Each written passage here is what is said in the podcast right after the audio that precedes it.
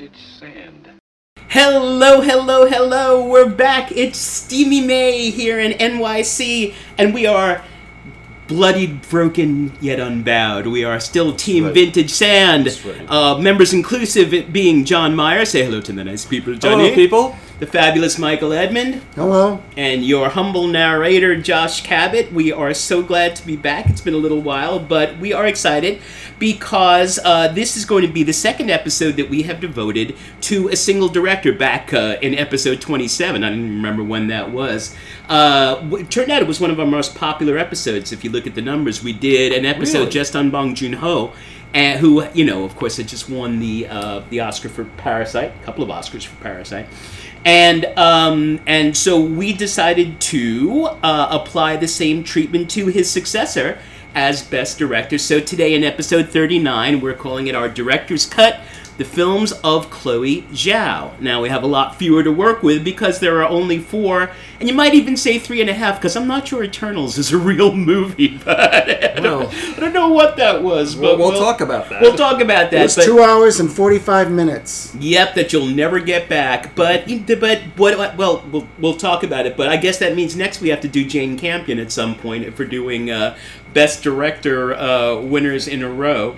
Um, but you know, I, I I found this quote. You know, she had done these two tiny little films. You know, songs my brother taught me and The Rider, and then she was able to get Frances McDormand to do Nomadland. And they asked Frances McDormand, "Why are you working with this person?" And Frances McDormand said that she loves Chloe Zhao because, quote, she understands the line between sentiment and sentimentality. Yes, yeah. I love I that that. quote, and I think it is a perfect way to sum her up. So, I mean, Well, that, I think that hits on like the, the whole all the movies because the movies, uh, the emotion, it's just, it's very evocative. You can tell that's what she's she's going for the whole time. The way she uses the camera, everything. It's it's to get you to be to, to, to really get involved with those characters. Right, but in moments that could have been weepy and sentimental, she always pulls back a little bit. And, you know, for example, one thing I noticed, and we'll talk about that too, is that she, except in Eternals, she very rarely uses soundtrack music. She uses it very sparingly. So Yeah, she's very, not- very little. Yeah. And, of course, Chloe's noted for, even in Nomadland, she is noted for not using professional actors. Right. You know, doing Which- the Bresson thing there. Yeah, which works sometimes and sometimes it doesn't. It works both ways. It's See, it, doesn't, it doesn't work for me. Yeah, it's. It's I a- mean, she well, as an actor, I'm she's not kinda, surprised. She's kind of created her own genre. It's sort of a fusion of your classic feature film and a documentary. Yes, very much a verite style. Lots of handheld, lots of you really feel But like it's you're not there. showy at all. I mean, No. yeah, yeah. Chloe not showy.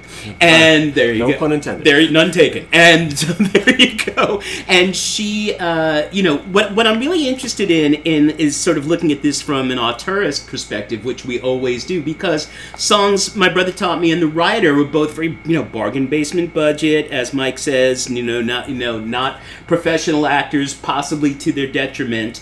And you know, the second pair is you know the Oscar-winning Nomadland, and then this huge budget professional Marvel uh, film that, but you know, I spoke to a lot of Marvel people. I know a lot of Marvel people, and many of them consider Eternals to be the worst Yes. of the Marvel films. Yes. which is interesting. But I, I've had the same experience with, in fact, a couple of listeners yeah, to our podcast who are Marvel fans say, "Oh my God, you have to, you're going to watch Eternals because they know I don't like Marvel to begin with." Well, Well- I, I kind of ad- admired what she tried to do with the so-called super superhero genre, that trying to elevate it to you know thematically. It just it weighed a ton, it weighed a ton. It was too long, and, and I think it, it's the central character. The actress is she's okay. It's well, it's a hard part to pull off because the whole central idea of this she stays calm and as there's chaos around her, and it's like, well, unfortunately, you, when you're watching that all the time, it just doesn't- it's not very interesting. About two hours into it, No, and what I didn't like about we'll, and again we'll talk about it when we get to it, but you know half the half the movie was the Blues Brothers. I mean, let's get the band back together. So we Yes. spend Yeah. so much More time. than, I think it was more than half. Yeah, getting the band back together. We could have done that a little more quickly. But again, pleasant surprise that Salma Hayek was good. Even Angelina Jolie was good. There was some fairly solid performances from people you wouldn't necessarily expect. I mean, I think it's most successful, obviously, in Nomadland, where she's got Frances McDormand, she's got David Strathairn, who's always He's always good. always, good. wonderful. Yeah. And the only thing I liked about Nightmare Alley, by the way, and uh, and the rest are non-prof. And you know, some of the non-prof. Her friend uh, Linda May there is great, and of course Bob Wells, who is the real life leader of that movement. Right. That that speech at the end. You know, we talked about it when we talked about the Oscars in 2020, where he says, you know, I. I cannot imagine a world where I'm alive and my son isn't, you know, and we, you know, we're not going to lose each other, and that's why we never say goodbye. We say see you on down the road. Yeah. And I don't know if a profession- professional actor could have done that as convincingly. Maybe. But. I- I, I think so. I think so too. but it was clear with Eternals that they were trying to do a Ryan Coogler. They were trying to take a, a sort of an indie Yeah. director, put him in the put him or her in the Marvel context, and see what you would get. And I Yeah. I admire them for doing it. Listen, you know. Di- Disney's the folks that let Julie Taymor direct Lion King on stage against Apparently, I guess there's going to be a sequel because Yeah. of the way it ended. said so, at the end yeah. there's going to be uh, it, it, it, have more eternal. what, do you, what do you call this? so I take it we all saw the codas at the end. yes, Both you have them? to with Yes. Marvel with Marvel films. You Yeah. have. to I was sit told through the to. ver- yeah, Yeah. you have to sit through the very last. So one thing though that clearly ties all of her films together is that for her, the Black Hills and the Pine Ridge Reservation in South Dakota shows up very prominently in the first two. For a while, in uh, when she works at Wall Drug in uh, Nomadland, Yeah. and even shows. So that's where Salma Hayek's hiding out in. Um, Yeah. it- Right. so she- yeah. so listen, I'm not comparing her to John Ford, but she treats that area of the country the way John Ford treated North uh, northeastern Arizona, Monument Valley. I mean, that's Ford. That was Ford country. The Black Hills are sort of Zhao country. Okay, it's really interesting you bring that because it's the one that I like the most is the first one. Songs my brother taught. me. Yeah. Um, I mean, non-professional actors, of course, but I, I think there's something about that one that I found really pulled into, and the last 15 minutes or so I found to be very moving. very moving. But um, the opening shot of the movie is classic, old classic ho- Hollywood movie making. That that shot of him on the horse pulling up towards the camera. That's it's very evocative. That ho- all of that um, you know romanticized, mythologized version of the old west. But then you quickly find out that's not what this movie is. She's exposing what it really was like to have to live that way on the Pine Ridge Reservation, which obviously was horrible. Right, and the people from who who our cowboy heroes took Yeah. their land from. Yeah. exactly. so I mean, not to put too fine a point on it. I it. guess my problem with that movie, and it wasn't a huge problem. I, I, I thought it was okay. Uh, was I never for a minute, for a second, thought that he was going to go to Los Angeles. Gonna really leave? Never. I it just and and I was very disappointed in the scene, which I thought really could have been interesting, with all the half brothers when they all get together. Yeah, well, right, because the fathers had 25 kids by nine thought different women. could have Yeah, been more, and I don't know if it had to do with the lack of acting or uh, or the writing in it. See, I'm I'm not an enthusiastic uh, uh, on her writing. I I, can know. I can definitely see why she did not win best screenplay for, For Nomadland, yeah. Why Well, the she- father why the father did and. The- The father I've now seen three times. It is a far superior script to Nomadland.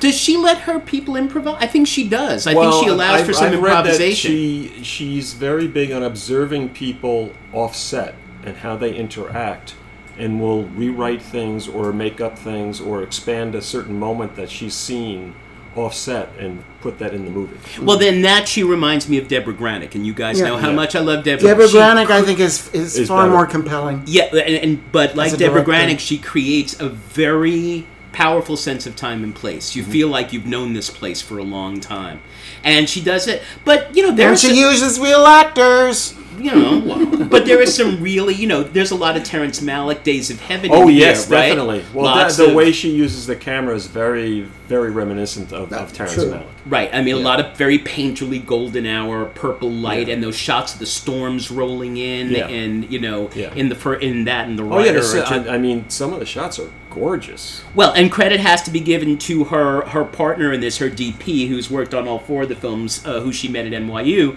at film school, uh, Joshua James Richards, who did not win That was, cinematography uh, for Nomadland. It was Mank. Oh God, What a joke! that was a joke. I know, agree with that you was, there. That was terrible. So I also see a little bit of of the Italian neorealists here in casting Oh, yeah, non-actors, sure. or as in Nomadland, where you had Aldo Fabrizi and um, Anna Magnani, who were real actors interacting with non-actors in Right. Rome Open City. Yeah. So you have that in Nomadland, and I think that works.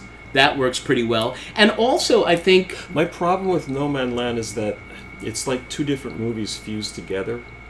You've got the discovery of this this kind of lifestyle, and the Frances McDormand character, which as you as it goes along, you realize is she's yearning for intimacy to be close to people yet she keeps making decisions that alienate herself well because she and, can't- and she i know because of what happened she had this traumatic thing that happened to her mm-hmm. but it No, but she I can't stand boundaries. Yeah. That I mean, she says that the thing she loved most about her house in Empire was that the back it was a it was a factory town house, Yeah. but it looked out on the desert and the mountains, Right. and we see it at the Right. end. And you know, she is a totally fictional character.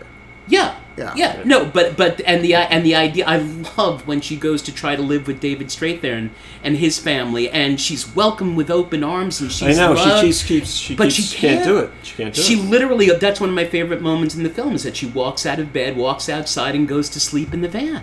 i know She It's- can't, and and ends up at the ocean. You know, she ends up at a Yeah. place where there are no limits. So that I mean, but only well, only Frances, a non-actress could not have pulled that off. Probably. I- I, I- I, would, I would think not. Yeah. Yeah. So Yeah. and um, you know, also uh, although there's nothing relating the two, I mean, there's. I got a, a very kind of Billy Wilder sense about it, in the sense that Wilder, no, at- not in terms of how the film is put together, but as an immigrant, that Wilder and those other German immigrants of the 30s and 40s seem to have such a handle on America, on American language, on on the soul of America, in a de Tocqueville kind of way, that it almost takes an outsider to really understand. Now, what, what do you think of one of the criticisms, big criticisms of Nomadland was the uh, depoliticizing? I think that's completely besides the point. This is not meant to be an anti-Amazon. It's not Michael Moore taking down Amazon. No, but Amazon comes off looking pretty good in that movie. Well, no, but but I but to me it was much this seeing it back to back with the rider where you know where Brandon's forced to like work at Dakota Mart, you know, with a price gun, and you know it, that that was the connection for me. It wasn't so much Amazon; it was like the soullessness of being in that that that store world. You know, If I didn't know any better, I would.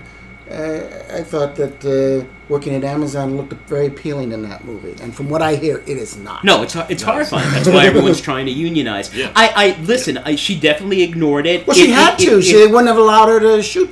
Yeah. there. it, it did it didn't bother me, and the fact is that it, it reminded me of, of course, you know, of Grapes of Wrath, and in its structure that it's so episodic. You know, because wandering from job to job to job, and then something happens, and she has Grapes to of leave Wrath, her you saw the politics in there. yes, Oh, yeah. which is Yeah. so odd from Ford. You know, such a conservative Well, to do such. I don't a, think he was that conservative, but um, frankly. but yeah, He hated Cecil B. DeMille. I know That's an easy. That's a, that's a low, low target. no brainer so, I mean, I think there is a lot going on here. I, I think we can all agree that Eternals was a misstep, but I think there's just a really I interesting don't know if it's a misstep as much as it was. I I mean, I kind of, like I said before, I kind of admire that she was what she was trying to do with it. It's just, it's almost like she has no sense of humor at all. No. Although I heard her interviewed on um, uh, the comedian um, Tay. Um, Don't know. oh, sh- lesbian comedian, and she has this podcast. Tig Notaro? Yes. Yeah. and um, she uh, comes off as a very pleasant, very it does have humor. They don't. They didn't really talk about the movies so much, but she Interesting. came off very well. No, but she's she sees it. You, you you can tell that the America she sees is through immigrants' eyes. She came here when Yeah. she was 15, and she well, she definitely has obviously that. is, is drawn towards subject matter that is about the disenfranchised. right, exactly. My only real problem as a film watcher, and one one of my uh, friends said the interior scenes were so hard to see at times. It was like, was she using Dogma 95? I don't know, but I mean, she was definitely like minimal music. Minimal Because there was music. sometimes I couldn't tell who was talking, except for the uh, deaf person who had, uh, you know. in uh, in Rider, No, I'm talking about in um, in um, Oh. Eternals. in Eternals. Yep. except for Right, the deaf amazing, person. yeah. I, I could see her the subtitles, but I sometimes couldn't tell who was talking because the scenes were so dark, and I don't think it was my computer. Yeah, no, I don't think so. I mean, yeah, she does go for that verite style, you know, and some of it. I mean, there's so much diegetic music. We spend so much time listening to the music that someone has on the car radio. Yeah. I mean, she's really trying to bring us in there and, Mm-hmm. Yeah. you know, not remind us that we're watching a movie. Well, also there were so many ideas floating around in the Eternals, and it's like Yeah, it was maybe too- have it's just like it's it's too, Too much. much, My, too- my brain is going to explode. Totally agree. It may, So- have, it may have worked better as a miniseries.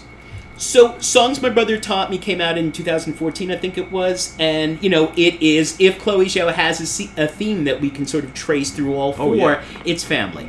And Yes. the family that we have, the family that we lose, and the family that we choose yeah. to uh, to surround us, as in Nomadland. Yeah. So, uh, and Songs My Brother Taught Me is about Johnny, who, as Mike pointed out, is a young, um, uh, I don't, I think he's Lakota Sioux.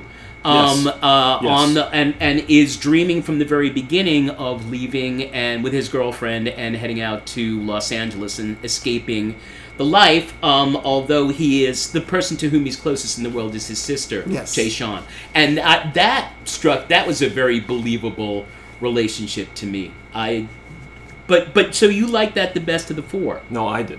He did. Oh, you like that the best Yeah. of the four? Yeah, I don't know. Something about that one got to me. I I It if I, I, I became involved with that one and because the the rider which has gotten a lot of praise oh, that's I saw it at the theater I because it was won the New York. crazy uh, about I just thought there was some nice moments and it would have been much better with professional actors and I, I feel that way about both those films, frankly. Interesting. And I don't ask this in a snarky way. Do you? I mean, because if you think about non-actors, you think Bresson. Uh, do you, would you feel that way about some of his films that you know, Pickpocket or Man Escaped? Maybe, maybe if I spoke the language fluently, I might. Who knows? yeah I, I don't I, I don't. mean yeah I but that's an interesting question. Once in a great while, a non-actor will appear in a film and it'll, it will work. One of the prime examples for me is Otto Preminger's Anatomy of a Murder, because uh, Joseph Welch Oh, right, as the judge. as the judge, definitely not an actor. You can tell, but the fact that the judge was an outside character, he did not belong to that whole Yeah. community. yeah It made it work. Made it work. and and Preminger wanted him because that voice. You know, Yes. have you at last, sir? No Yes. sense of well decency. also also I you have non-actors play, basically playing themselves so uh, maybe maybe that's Right. harder to do I don't know Maybe John Cassavetes at times, who I do admire as a director, uses his mother and mother-in-law as actors, and uh, Gena Rowlands is a great actress. Lady Rowlands is not. no. well, I mean, it's just Well, and then there's Martin Scorsese's mother. right.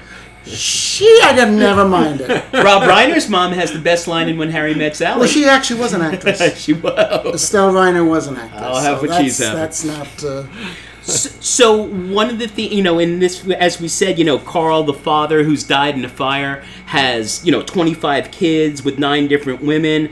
Uh, it, it, Johnny and Jashaun's mom is just complete. She's barely even a presence there. She's emotionally just you know wiped out. The brother is serving time. Yep. The Right. brother's in prison, Who, which is My who something- says, favorite who says scene- to him when he goes to see him, like, get off the res. My Yeah. favorite scene in the film was with the brother in, in Locked Up and the mother. Yes. Oh, yeah. That was the one scene that really Yeah. kind of grabbed me. Yeah. Yeah. I really that liked was, that. That was a good moment. Yeah. Yeah. And I, I, I guess I wish that movie had more moments like that. Yeah. Uh, you have a point, though. It's it's you kind of know he, these I problems. never in the a mi- thing that got me though at the end was that first of all, I really I. I, I love the girl. I just I just found her so endearing. Jashaun.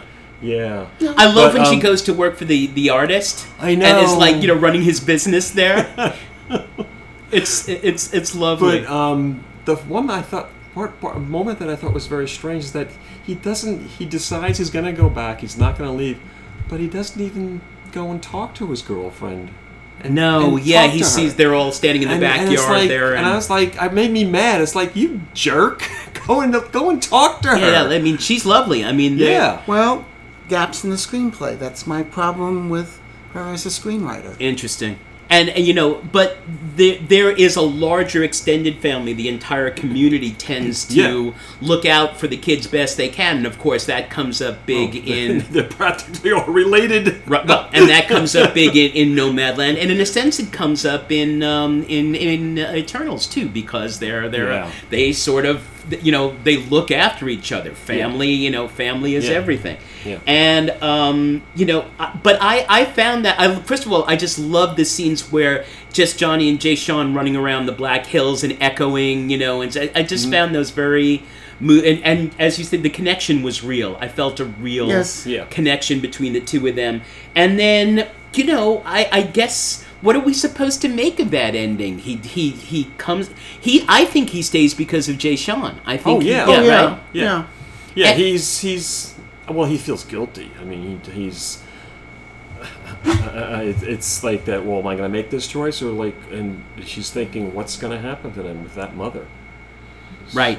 And so and so he's. I mean, the last thing we see him, he's working in his friend's dad's garage. Yeah, which is actually a smart thing. Right. That he's was got he, a steady he job. Made a, made a good step in the right direction. Because yeah, because he had that that half brother who who seemed to have a brain. Well, and also how he was making money before. Remember, was Yeah. running illegal alcohol, and Yeah. and then you know the other guy, the other gang found him. They Yeah. you know they blow up his truck and they Right. beat the crap out of him, Right. and that's a really disturbing scene. So yeah, I think it is kind of an optimistic ending, and but that's that's the other big theme in the first three is economics. Is the fact that I love the scene in the high school where like you know what do you want to do? Yeah, I know. I want I want to be a rodeo rider. I one girl says I want to be a lawyer Yeah, right? And the fact that their their economic horizons are so limited yeah. um, is something that comes up over and over again in the first three films. Not in Eternals, of course, because it's a different kind of story. But yeah, definitely worth seeing. Songs my brother taught me. It's uh, it's it's out on DVD. I, I think it's beautiful, and I I, I like the rider too. Well, the rider's the only one I saw at a theater. It's the only one of the four. It must have been beautiful. It on was a big beautiful. screen, Mike. Yeah. It was. Um, and sort of what and I knew nothing about her. All I knew is Best Picture of the Year, National Society of Film Critics. It was at the uh, the now defunct uh, 57th but stayed Street. through the whole thing. Oh yeah, of course. he does he, he does he's into premature evacuation he does leave a little bit early no, I did. I did not. I, I I watched all four films from beginning to end, including the Eternals. so um and then the stuff that's kind of peripheral like the horses and stuff and the rider becomes central uh, in, in something my brother taught me Yeah. rather becomes central in the Yeah. rider because um, the main character Brady is a is a rodeo rider who's been severely injured and the whole film basically is about is he going to go back is he going to risk it even though every doctor everyone says and he tries again what's his other choices i mean he goes to work at dakota mart and Yeah, that's well- miserable The, the thing is, that because of his background, I mean, doesn't have many choices. that's yeah That's that's the big problem, and it's and it's also it goes back to that thing we see the, the same thing with with so many professional athletes who have injury after injury, and they're not as good as they used to be, even if they've made a ton of money. Right. And they have many other choices. They just they keep doing it. They stay and they stay way too long, and it's just like this intense love for what they're doing. They just want to keep doing it. and it's really interesting that you know along the lines of the amazon thing that you, you very rarely see white people in the first two movies it's not she's not trying to hit you over the head with the oppression that the native population is suffering she's just showing it to you and Yeah. letting you kind of draw your own conclusions Yeah. and i thought for me, some of the most moving scenes he had. He there was an oh, oh what was his name? Lane. Yeah, Lane, the one who's in the wheelchair and can't talk anymore Oh, because he was. In, those scenes are very very powerful when he's spelling out words and and and Brady's trying to no. Yeah, Yeah, yeah. I- I- well, as far as it goes, I, I just my feeling is It would have been better with professional actors. I, I'm sorry. That's No, my, no, That's no, my it- my my beef with her. It's it's much more interesting if we don't agree on everything. Yeah, no, I, I um, and I felt that way when I, because I knew nothing about the rider when I went to see it. Just I knew nothing, and then when I watched it, it was like, okay, okay. I've never seen any of these actors before, and I knew I was never going to see them again. I mean, I just knew, but I knew nothing about the fact that they were unprofessional. I just, I did not know anything about the But film. would would having professional actors, you know, better lighting, as you said, Mike, very accurately. well, no, that um, was in just in Eternals. Well, and and the, and the music I couldn't see would it. would that have taken away from the would would would that have served to just keep reminding you over and over that you're would it have put another level in between you and the film like you're watching a movie and you're constantly being reminded that you're watching a movie. Well, I, I when I was watching the rider and songs my brother told me, I knew I was watching a movie But because, frankly, it didn't move me much, Hmm. and that was the problem. I mean, I, this is more maybe it's more of a Michael problem than a no, I, universal I problem. well, it certainly may be the fact that your your training is in acting, and you know that. Do you? I- I- Well, I, I'm going to say, and I think we're like this, that one of the joys of watching a movie, for me, and I know for you too, is watching a great actor, Yeah. but don't catch them acting. yeah, right. And I think a really good act with really, really good actors, I think the rider may have been better. okay. Interesting. That's a really interesting point, and I, I cannot disagree. Although, again, I'm forced to wonder, you know, if you know, if they had gotten a real child actress, if Bresson had gotten a real child actress to be in, you know, Balthazar or in mm-hmm. Mouchette, you know, would it would those have been more? So, for example, I just saw his uh, Trial of Joan of Arc, which I hadn't seen. You know, of course, I'm a huge fan of the Dreyer Passion of Joan of Arc, which is all about acting, and I mean, it's it's it's an actor's film. I don't know about children because for me, Tatum O'Neal was not a professional actress when I watched Paper Moon. Yeah, I, that's why I was. it's a crapshoot. that's why I was so you know offended by her winning an Academy Award because she came off frankly as a non-professional, But- and because of that, it took me way out of the movie. Although I had also read the book, so I knew, and I did prefer the book of Paper Moon to the movie. So, and in, in songs my brother taught me, again we have the dysfunctional family. Uh, Right. This time it's the dad, and you know, even one of the most moving. You mean in the, in the rider? in the rider, sorry, and and you know even so, we've like when the dads they have to sell the horse that clearly they've had in the family from Gus. I mean Yeah. that was just like painful. But then the dad turns around and buys the racehorse Apollo that he that Right. he and, and then and then has to put him down. That scene was so painful when Yeah, when oh, Apollo oh, trips oh, over the barbed wire and then oh the dad's like, "There's only one." Yeah. thing we can do. So the dad is a bit more of a presence there, but again, it's that family that we have and the family that we and he does have Brady does have a family whenever he shows up at the rodeo. There's this instant love and recognition of the guys there, Yeah. you know, they're all Yeah. sharing Well, stories he's, and he's he's greatly admired. He's he's he's like one of the one of the great radio stars or whatever. Right, and I love that scene. The second scene when he's working in Dakota Mart and the little boy comes up Yeah. and he's like, "Are you Brady Janja? I, Yeah. I love you. I want to be like you when I grow up. Can I have Yeah, your I know. autograph?" It made me cringe. I, I, I almost wanted him to say, "Oh, please don't oh don't don't don't do it." I know, and there he is with his pricing gun, you mm. know, and then that's the only future he's. But and so I, I again, I also you, you know he says to his dad, "I'm not going to end up like you," and he goes, he's going to ride. Just like Johnny is a few couple of minutes away from going off to L.A. with his girlfriend in songs, he's he's going to get on that horse. He's right. He's going to do it, and then he sees that his sister, who is a, a special needs child, Yeah. who he's very close with, Yeah. and his father show, and he and I found the ending very moving that he decides not to ride. As much as he said, you know, he kind of says throughout the whole film, "What else? If I'm not a writer, what Yeah. else am I?" Yeah, it's but he's life. he's gonna whole life. try and figure it out. But I wasn't that surprised by the ending of the rider either. I thought he was gonna. I thought he was gonna get I, on that horse. I didn't think so. I, I, I don't know. Maybe I, I'm not usually clairvoyant. I mean, I get lost in an episode of Murder She Wrote. So Taking place in Cabot Cove, by the way. All rights reserved. so, But I, I'm serious. I'm serious. I'm not like I can usually predict endings, but I, in both those films, I kind of predicted that ending, the endings that. I, I knew he wasn't going to continue writing. I, I don't know. I just felt that way. But, and definitely in songs, my brother told me never. you knew that he wasn't going to leave. Yep. So interesting. So, you know, to sum up so, So, far. do you think it would have been better if he did leave? No, Better movie? no, No, but I think You it, would have hated him. it would have been a little more like. I would have liked to have like thought, will he leave? oh, I Is there a see. chance to leave? It would have taken me more into the movie.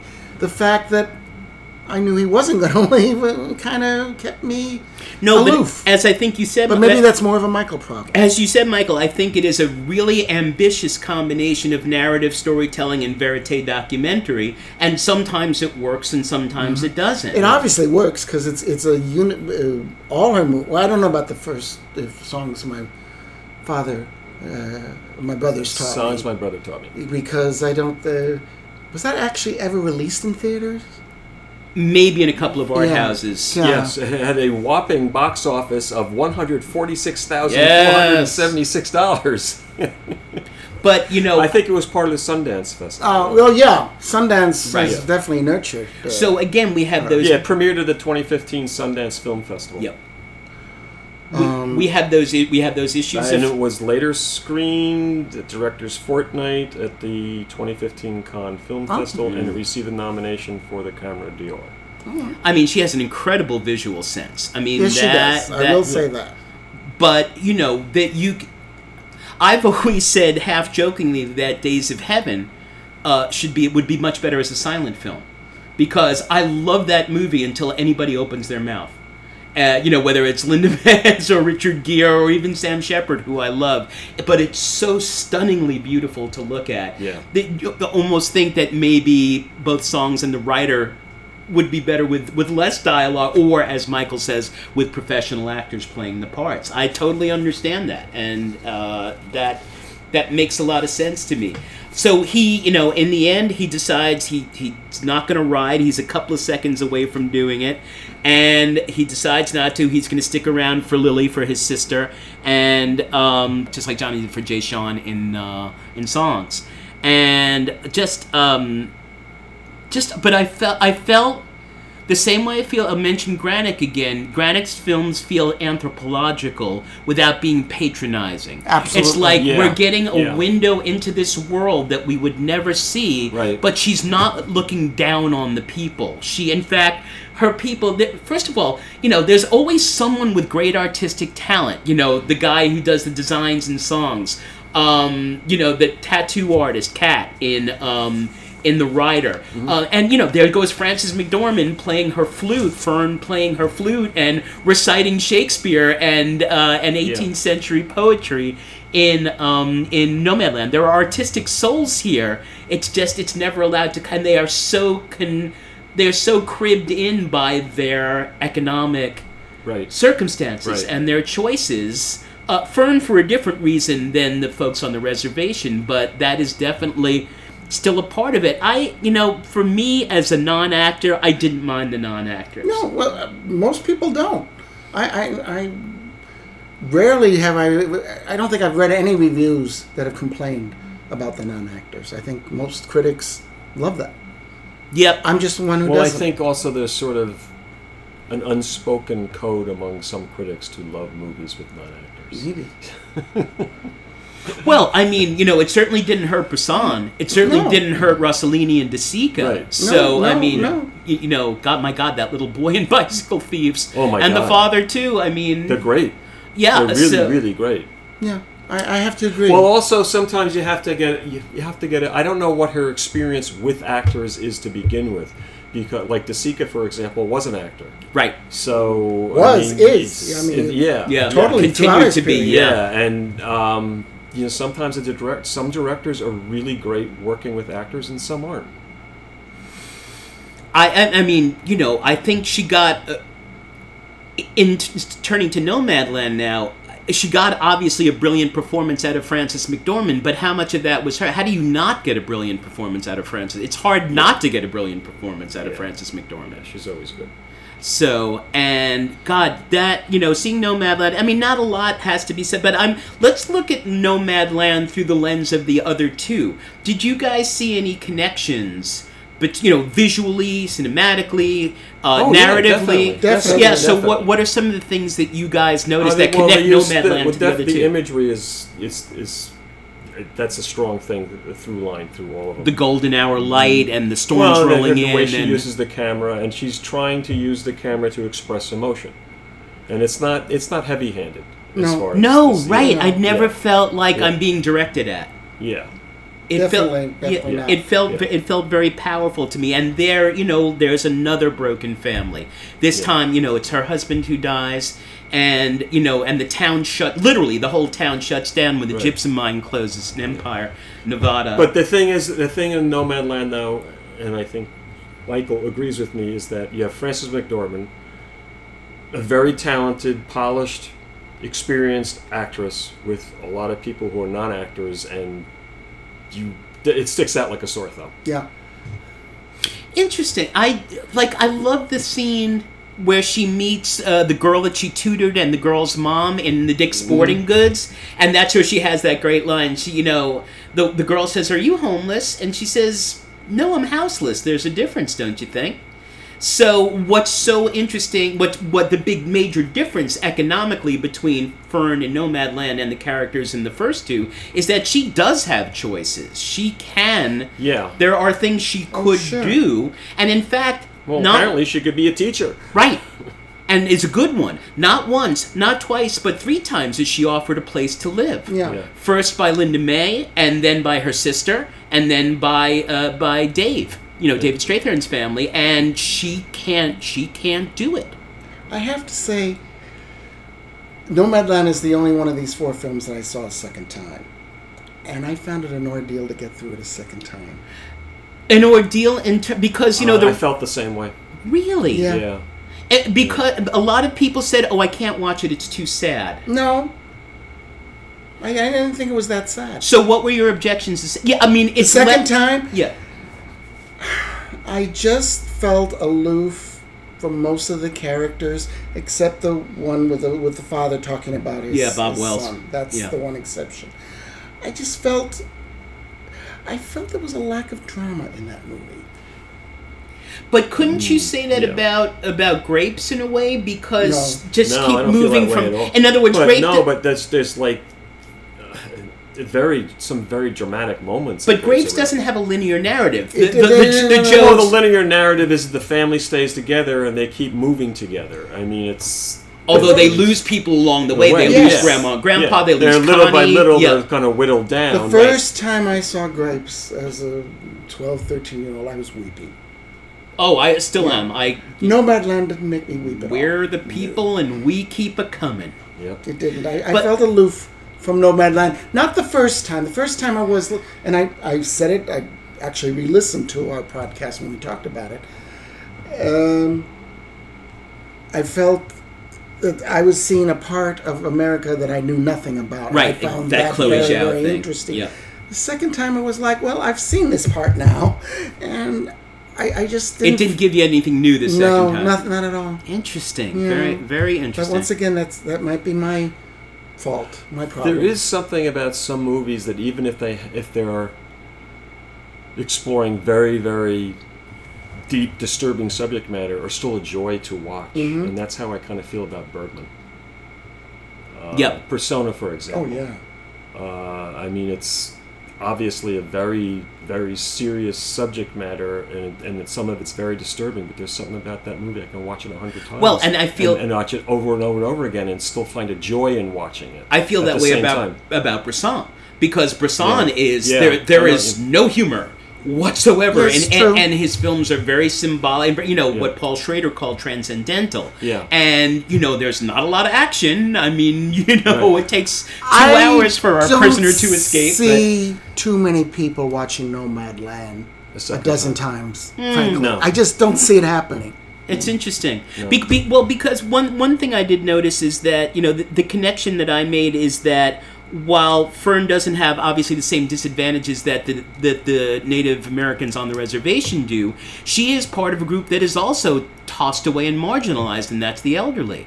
You know, when Yes. when when that's another group that we in America just find no use for. You know, toss them on the road. And Mike, as Yeah. you say, the first time, yes, was much more of a revelation. Like, oh my God, here's this whole world that exists. You know, in our country that I didn't even know about. I had no idea that people will. And I, you know, of course, like everyone else was like, why would anyone willingly choose? this lifestyle, especially when she has these chances to stay put and to settle down and put down roots, and she just can't. Yeah, there's a lot more. There are a lot more elderly people now who have to keep working because partly because Right. partly because the way our so-called retirement was changed and everything with 401ks and investing in stocks and everything and then you had that big crash and so many people who were retired lost all their money and had to go back to work and of course, it's the crash in 08 that sets off the Yeah. events of Nomadland. Yes, and, uh, that's, yeah. that's very true. So my so my question to you is: We feel not in a not in a melodramatic sense, but we feel that that Johnny and Jashaun in songs, and that Brady and the and the other uh, and his family in Rider are sort of victims of not victims, but are you know born into circumstances that are way beyond their control. they're very you- very hard to overcome right. Do Yeah. you feel the same way about Fern? Is Fern a character like no, no, because she's making. That's the. Th- I mean, she's had she's had psychological trauma. No, that I can't speak. Psychological trauma. She's she's lost her husband that apparently she was deeply in love with. And it was a long and painful death. You get the sense. Yeah, and and she has several moments, like you said, that she could change her life and become more connected to people, and she keeps pushing them away. And I don't know if part of that she's still grieving. Some, I mean, some people prefer to grieve alone. Mm. Um, but you start to wonder by the end of the movie, like, is she ever going to be able to be really connected to someone again?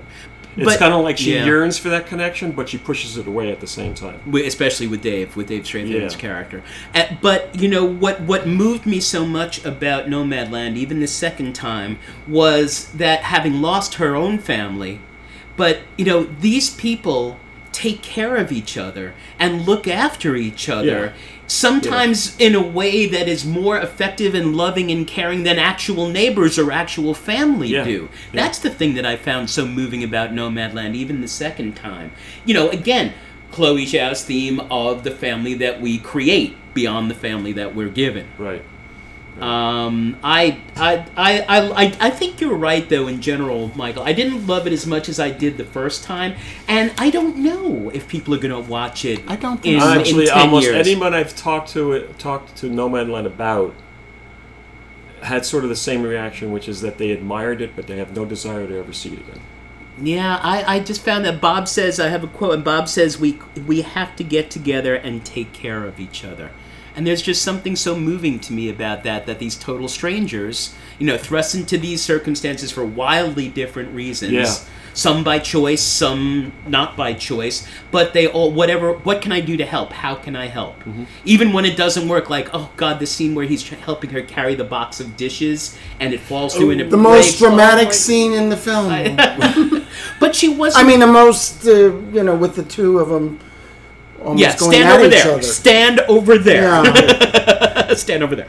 Um, I, I've, I've, I've found it moving. I, again, I don't know. Um, you know, and, and again, we get you know a questionable dad. I mean, we find out when they're working in Wall Drug, you know, and Dave's son comes, and you know, Dave's going to be a grandpa soon, and we've, you know, Dave said I wasn't there. Yeah. Like, like the fathers in the in the first two. And I. I would have liked to have seen more of that, of that relationship. We were kind of, that was skimmed over. I, but. I but I feel I feel like the episodic structure is a metaphor for the way these folks live their lives because it's pretty hard to plan a future, you know, a linear True. narrative future when you're Well, because so much of your time is taken up by just surviving just a day. surviving, right, John? Exactly, and that and I love the fact Been that there, done that. You know, and I love the fact that in songs my brother taught me and the rider, so much emphasis is put on survival skill, as Deborah Granik does in Winter's Bone when she teaches her brother and sister to hunt and to skin the squirrel. I mean, this is what you need to do to survive. Yeah. See, I, I thought winter's Spawn was such a better movie than any of them. oh, I, I mean, I, if you have to make me choose between Deborah Granik and Chloe Zhao, I'll take uh, I'll take. Yeah. But Chloe Zhao has this magnificent cinematic, picturesque. True. Visual sense that Deborah Granik doesn't shoot for. She always goes for the intimate and the, Maybe that's uh, why I prefer her. Yeah, no, that that Yeah. make that makes a ton of sense. So she was going to do a movie about Bass Reeves. Bass Reeves was the first black deputy sheriff west of the Mississippi, a great character. Did you guys see Watchmen on HBO? I haven't watched it, but I've heard it's really good. I, It's I have brilliant. To, I have to watch it. It yeah. opens with I thought of it because it opens with Tulsa in 1921 when when the black Yeah. community is attacked. Yeah. But they own a movie theater and the black family owns a movie theater and the boy is watching a film about Bass Reeves and Oh. it's it's lovely. It's if you haven't seen Watchmen, it's an absolute must. But that didn't and then you know and then Marvel stepped up out of nowhere and offered her Eternals and you know I don't I don't think there's any way that we could argue that it's a successful film. No, It- it- whether I I'm certainly not, won't. I'm not an MCU fan, got- so I it's- don't. I'm not. It's got moments, but it's it's just Frankly, like- the only Marvel movie I remember scenes of with fondness is, is the Black Panther. Yeah, well, and one thing I did like about Eternals, though, is that they're willing to do a slightly complex morality. It was So, complex. In, Yeah, in other well, words, yeah, that's- if they co- if they successfully complete their mission, Earth will be destroyed and all the residents killed. Right. But the celestial that will be born will then give birth to how many other planets? So what's the right thing to do here? Yeah. Sacrifice the citizens of Earth and fulfill their mission. Not that they knew it was their mission. To and and let Earth be destroyed, although they've become so attached to it after all these years. Or you know, or do something and step up and try to save the people of Earth and, you know, confound their own purpose and deliberately defy their creator, right. Which is kind of They're risky. Yeah, a little interesting, and you know, I'm sure that's what Eternals 2 is going to be about, you know. And at the end, remember, I forget the name of the main. Is uh, she directing Eternals Two? I don't know. I do not know. He says, you know, I'll, it's a trial. I'll be watching the people of Earth to see if they. Uh, it's like Q in Star Trek: The Next Generation. Same idea. You know, it's, Don't it's make don't make me watch Eternals two, please. no. I- Now we know how to torture him. But again, the Feel the like only Malcolm McDowell in Clockwork Orange. With the eyes. I begin to have a queer feeling in me, Gulliver. so I can't see the scene. I can't see the scene. No, but I like the fact that in Black Panther, one of the things that we've commented on about about Black Panther is that is that Killmonger is right. The quote unquote Yeah. bad guy Yeah, has, has a a point. real point. Yes. That that And Black Panther was such a good script. right it was. That's the thing. but I, I like I like the fact that the, there was not a clear good guy versus bad guy. The morality No. was a little more grown up, I, complex. I would actually here. see that one again. Yep. Uh, good cast, as I said. Yeah. You know, some unexpected performances. Um, you know, Salma Hayek as a Kari Nanjiani is wonderful as the Bollywood star there. Um, Yeah, he was fun. yeah, he was fun. And and uh, Michael, I thought you would be proud of the fact that Yeah. uh, Atlanta's own Brian Tyree Henry Paper Boi himself is the first superhero, Gay, right? yeah. Who's in an openly gay marriage? Yeah, yeah. I suppose that's progress. Yes. I guess.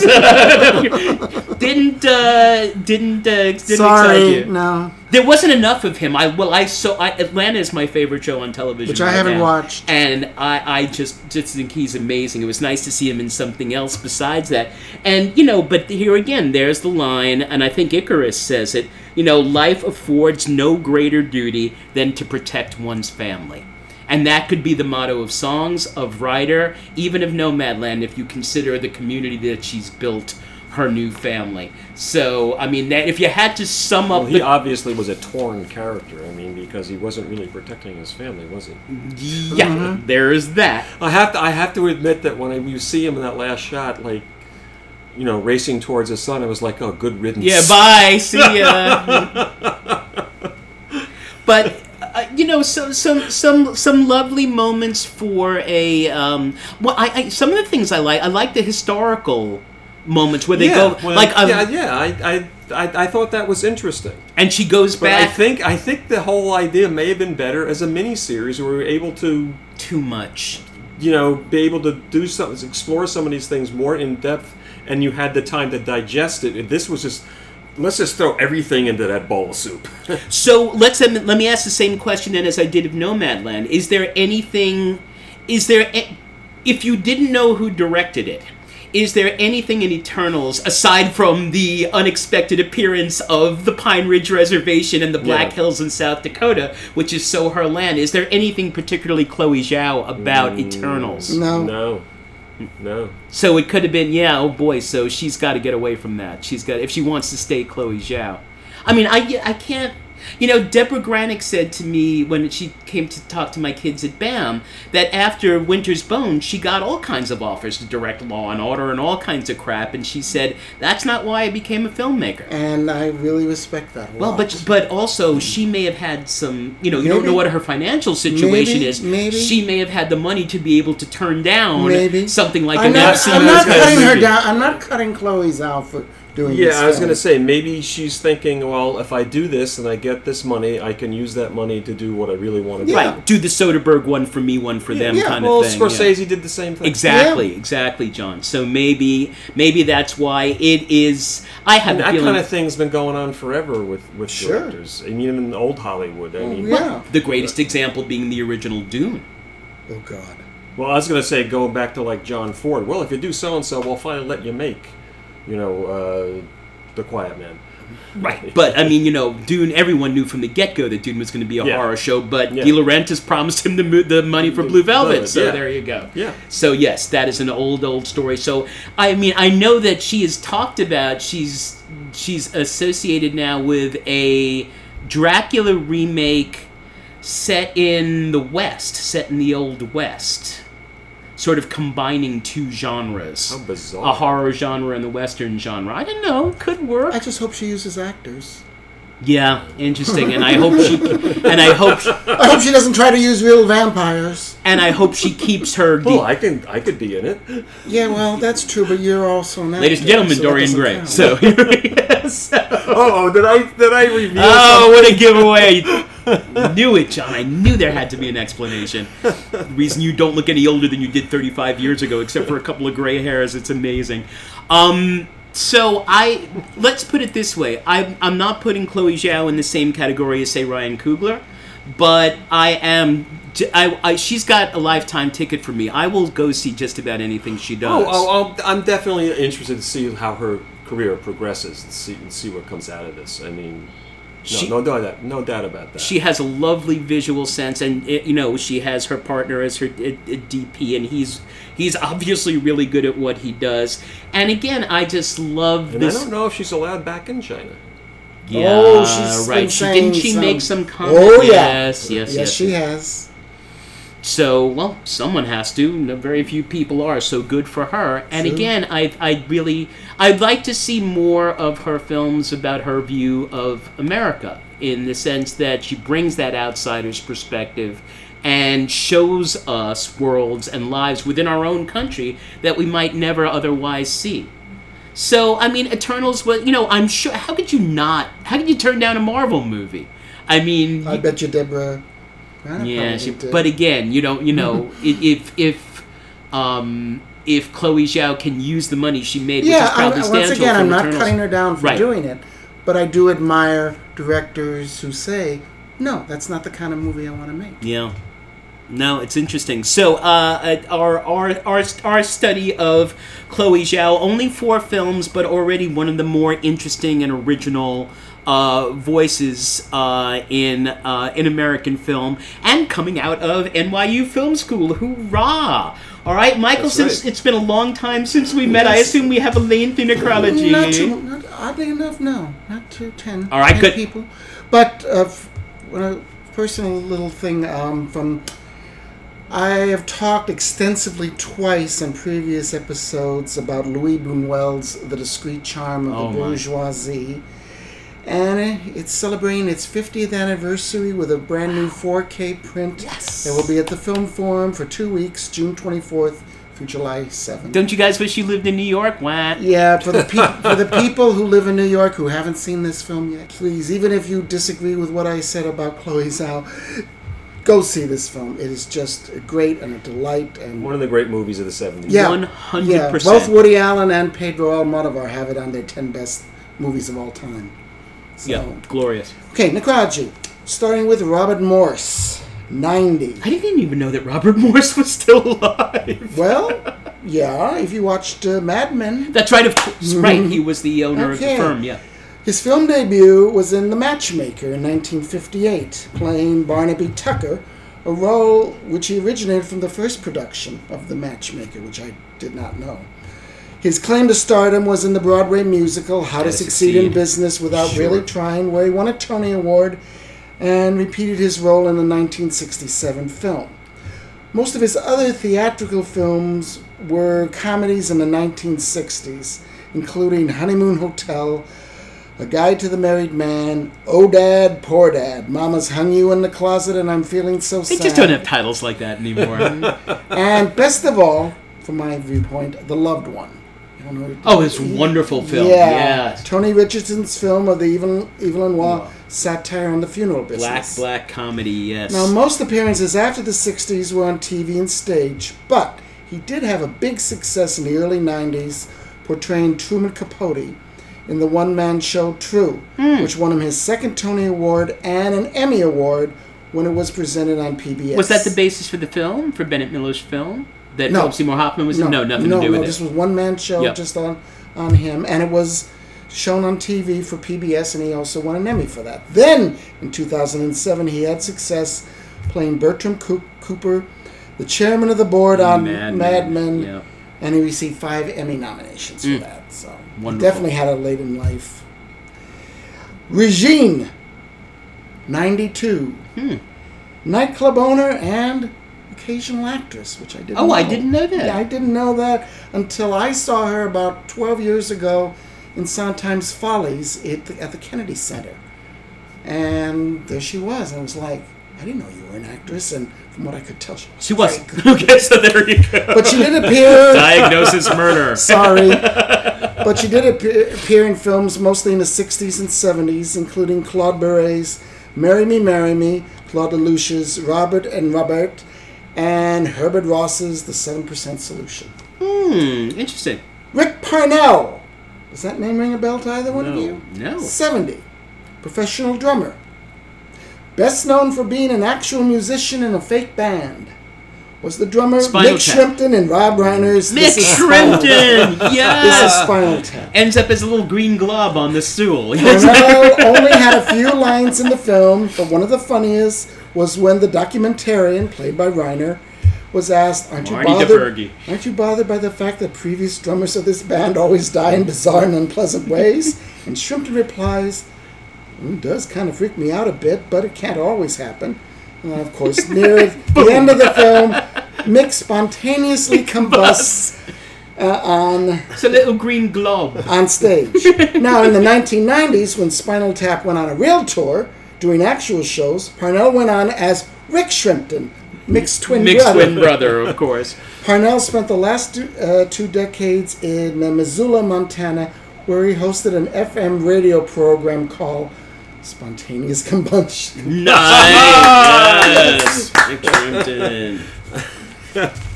Okay, uh, Bruce MacVittie, character actor. He Oh, co-founded sure. the Naked Li- Angels Theater Company. His films included The Chosen, The Cotton Club, Queen's Logic, in Million Dollar, Dollar Baby. On TV, he played Danny Scali- Scalarion in The Sopranos Mm. and Detective Hartkin in When They See Us. Oh God, was that a good show? Yeah. Oh my great. goodness, Ava One- DuVernay, I love great. you. Yeah, actually, Wow. I saw him on stage opposite Al Pacino in uh, American Buffalo in the 80s, and he was very, very good. Mm.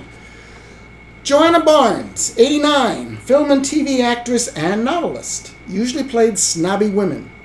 Films included Auntie Mame, Spartacus, Goodbye Charlie, which I remembered her in, hmm. The War Wagon, and the fir- both the 1961 and 1998 versions of The Parent Trap. In the Oh. first version, she plays a vixen-like fortune hunter dating Brian Keith, the twins' father, and in the remake, she plays that character's mother. in the late 60s, she sort of faded from acting and became a TV host for ABC's Dateline Hollywood, and she wrote a syndicated column on home decorating. Then in 1970, she wrote a first, her first novel called The Deceivers about a child movie star, and it became a bestseller. New York Times critic John O'Connor referred to her as Jacqueline Susann with a brain. Okay. She wrote uh, several other successful novels during That's an the s- during the 70s and 80s and continued acting on television. If you saw her, you'd know you her. know her. Yeah. Definitely.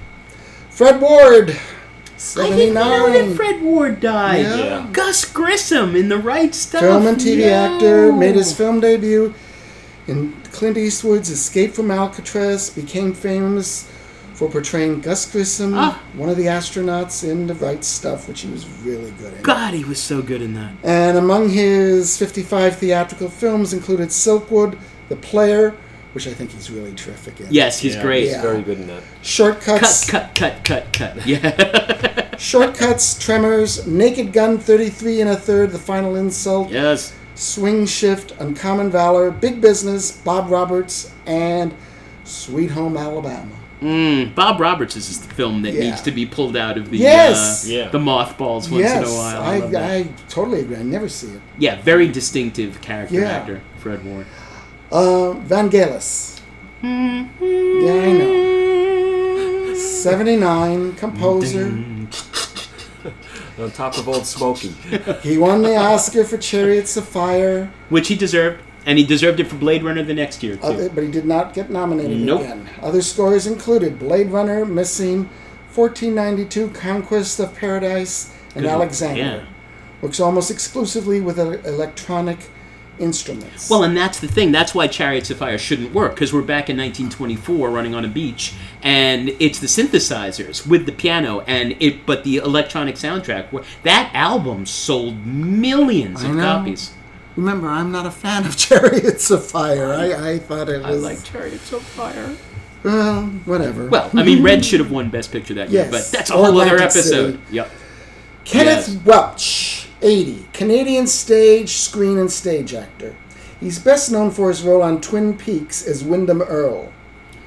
In oh, films, Oh, yeah. That's right. in films, love Twin Peaks. he's best known as the Cheney-like vice president in The Day After Tomorrow, Katharine Oh, Hepburn's sure. father in Scorsese's The Aviator, and my favorite, Matthew Broderick's evil, environmentally insane stepfather in The Freshman. Yes. Oh, that's right. I thought he was hilarious. Yeah. That's a good movie.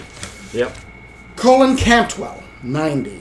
Animator, conceptual artist, and computer expert who played production roles in science fiction films such as 2001, A Space Odyssey, War Games, and most importantly, Star Wars. Oh. Cantwell produced the designs for the spacecraft in Star Wars, the X Wing, the Rebel Alliance's Starfighter, Wow. the TIE fighter, part of the Galactic Empire's Imp- Imperial Fleet, the wedge shaped Imperial Star Destroyer, the cockpit for the Millennium Falcon, and the Death Star. And remember, Star Wars opens with that the Imperial the, with the ship crossing the screen for about a minute. You're Right. like, whoa, Yeah. what's happening here? That's amazing.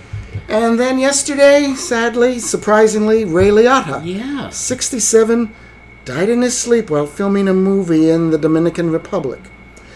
Best known for his portrayal as Henry Hill in Goodfellas. He started acting on TV in the daytime soap opera Another World, and his film debut was in 1983 The Lonely Lady with Pia Zadora. Oh, Some- I thought Something Wild was his first film. that was his first film that he oh. became known oh, for. oh, Yeah, I think oh. Something Wild is the second movie. Isn't Yeah, it? it was his first big break. He was friends with Mel- Melanie Griffith's husband at the time, Steven Bauer, which got him the audition. Other films of, of 79 theatrical films included Wow. Dominic and Eugene, which I That, thought was he was very Tom good in. Hulce, right? Yes. Yeah, good, yeah, good film. Field of Dreams, Copland, Heartbreakers, which I thought he was very funny and I like that movie. John Q, Marriage Story, Operation Dumbo Drop, Hmm. Blow, and then The Many Saints of what is it? Newark. The He's, Sopranos. Saints of he's very good in it. Yeah. The Yeah, movie's, I- I the didn't movie's see it. okay. I know, Mike. You're a funny guy. You know the way you, the, no, no, Oh, that- the, way- and the that- and that the was- way you tell the story. And- he's a funny guy. And actually, I, I knew he did one play on I Broad- amuse you like a clown. He did one play on Broadway, and um, I know I met somebody who was one of the stagehands and said one of the nicest actors he'd ever worked. with. Interesting. And um, kind uh, of a Lorraine, shocker. Lorraine Bracco said in a tweet yesterday, she said when people always come up to her wherever she is and talk, to talk about uh, Goodfellas, and when they ask her what is was the best part about working on Goodfellas, she always says Ray Liotta. Interesting. Well, and also So- has you know one of the most famous lines in all of movie history: "If you build it, he will come." I Yeah. mean, and I said I think he's terribly miscast as Joe Jackson, but then I'm a, I'm a 19 teens and 20s baseball Well, fan, yeah, so he's. I mean, he's not he's- like the real Joe Jackson at all. He's good in it, but he's. But you're right. I mean, he is. He's sort of miscast. I mean, I'm not a and- and baseball enthusiastic, and I well, love also that movie. there's something. oh, I love about- the movie. Un- There is something about Ray Liotta too. He's he's more urban. Right. And you know, if you want to see it done right, John Sayles did a film of Eight Men Out the year Yeah. before, and D- and DB Sweeney played Joe Jackson as Right. a co- illiterate country bumpkin with a genius for hitting and catching in baseball. Which I did not like that film. I can't remember why I did I did not do. I like it. love that. Well, it's my favorite. And I don't like book in the D.B. Sweeney.